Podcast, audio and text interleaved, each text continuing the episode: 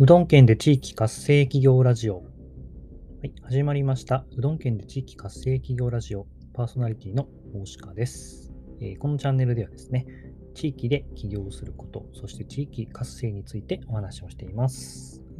で、えー、今日のテーマなんですけど、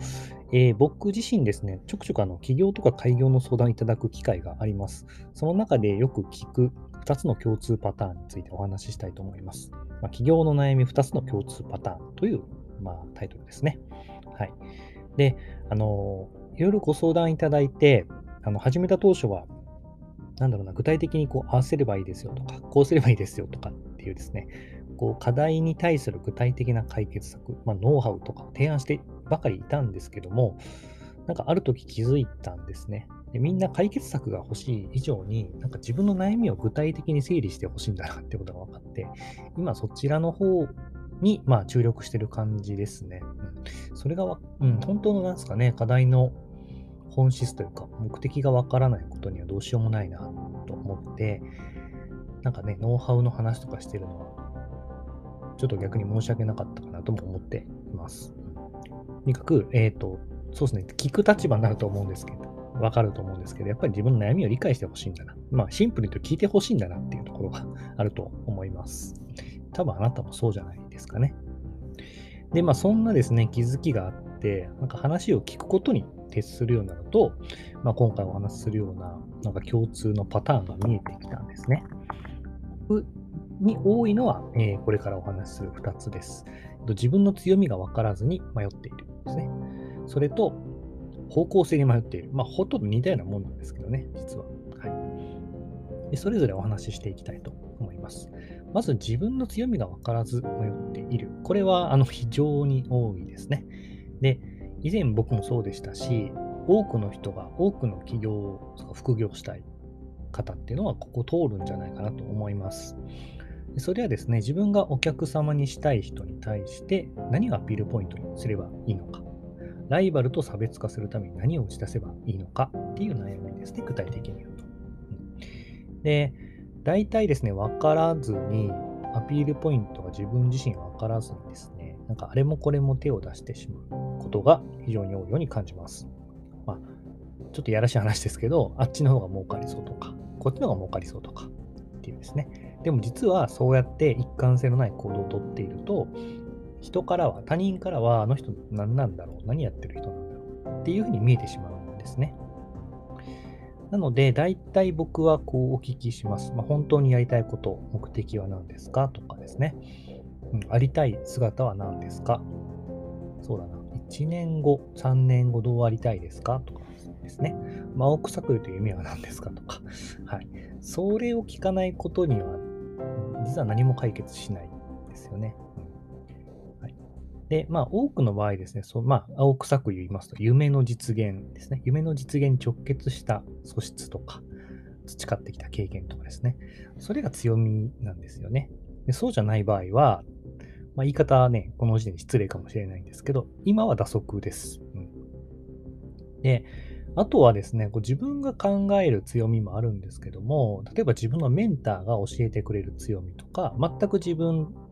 と関係ない方ですね。お客さん、そうですね。あとお客さんが教えてくれる強みとか、えー、それから自分と関わりのある人が教えてくれる強みとか、まあ、大きくひっくるめて他人が教えてくれる強みっていうのもあります。で、そうですね。それらはやっぱ自分に関することなので、どんどん磨いていった方がいいと思います。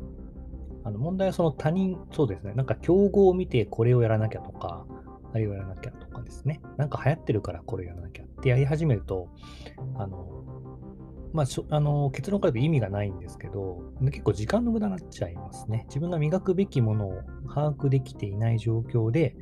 えー、今の自分に活かせないものに対して時間を使うっていうのは結構無駄になってしまいます。やっぱ他人と比べるのがやっぱ、まあ、そもそもナンセンスですよね。他人との優位性ではなくて、お客様に役立つ強みとか、えー、そうですね、自分の周りにいる人たちが認めてくれている強みとかですね、そういった価値にこそ意味があると思います。ですね。うん、で、まあ僕もですね、僕の経験で言うと、本当今年になってから気づいたんですけど、えー、春頃からセミナー活動っていうのをあのするようになってですね、結構話が分かりやすいって言っていただけることが多くな多かったんですね。声もいいよね。僕は声はいいのかちょっとわからないんですけど、今音声配信とかもしてても声がいいよねって言われるんですよね。はい、でそういったなんですかね、話し方とか分かりやすさっていうのは、これも自分の強みなんだなっていうのも分かりましたし、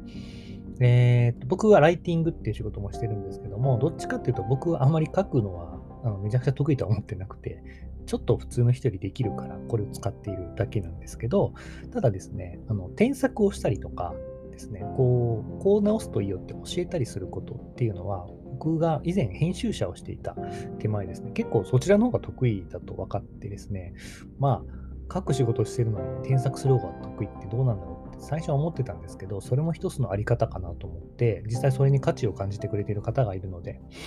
今はあのそちらの方を強みにしている部分もありますね。と、まあ、えー、僕自身ね、まだまだ模索中ではあるんですけど、まあ、このように誰かにとってやっぱり価値があるものじゃないと意味がないので、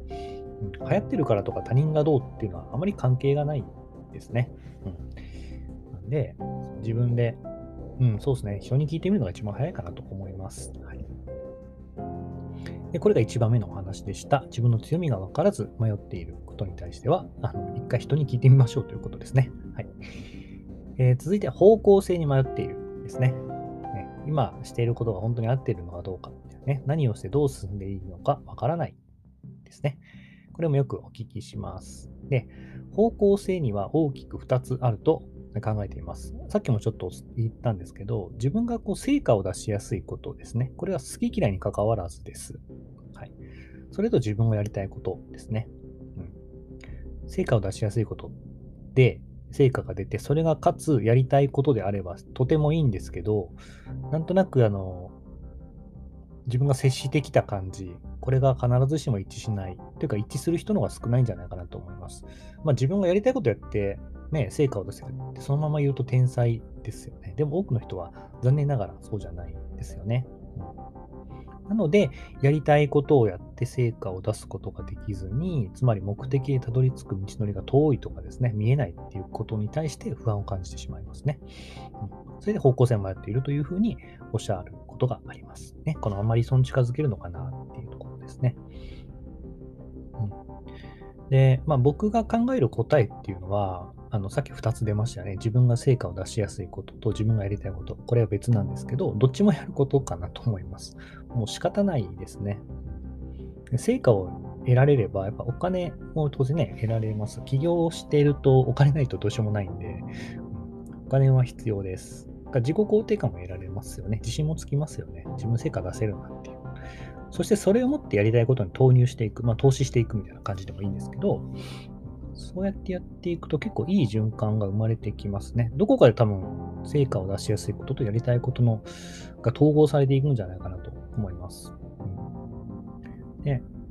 実際ですね、えー、統合っていうと成果を出しやすいこと、僕の場合ですね、成果を出しやすいことっていうのが先ほどのお伝えしましたが、書いて伝えることなんですね。書くことなんですね。で、これは実際本当に役立っていて、例えば他人に認知をしてもらったり、うん、協力者をね、集めるために、なんか自分が書いた文章ってすごく役立ってるんですね。で、あの強み、先ほどの強みのお話とリンクしますけども、迷っているとあれこれ手を出しすぎていて、そもそも成果を出しやすいものは何かっていうことすら見失ってしまいかねないので、やっぱり削ぎ落としてしまうことが大事ですね。はい、で、あの、まとめていきますと、強みとか方向性について考えることっていうのは結構地味で捉えどころがないくてですね、まあ、曖昧なんですよね。だから遠ざけてしまいがちなんですけどね。なんかそれよりも手を動かす作業していた方が前に進んでいる気はするんですけど、えー、それがそもそも本当に目的、ね、目的に向かって、えー、正しく、えー、歩めているものなのかっていうと、まあ、そうじゃないケースもあります。自分自身の土台となる部分に目を背けていると、うん、結構このね、事故っていうものにぶち当たってしまいます。で、一度ですね、自分について見つめ直すか他人に聞くですね、えー、こういう機会を持ってみていただければいいんじゃないでしょうか。はいえー、僕ですね、この企業とか開業の相談っていうやってますので、オンラインでもやっております。まあ、地味ではありますけど、腰を落ち着けて自分と向き合う時間を取るか、思い切って他人に相談することが一番早いと思います。僕もそうしてきました。えー、とこの、えー、ちゃんこの番組の、このエピソードの概要欄に無料相談ですね、っておきますので、リンク貼っておきますので、あのよければ、えー、ぜひぜひお問い合わせください。はい。というわけで、このチャンネルでは地域で起業すること、そして地域活性についてお伝えしております。えー、ぜひフォローしてください。えー、今回もありがとうございました。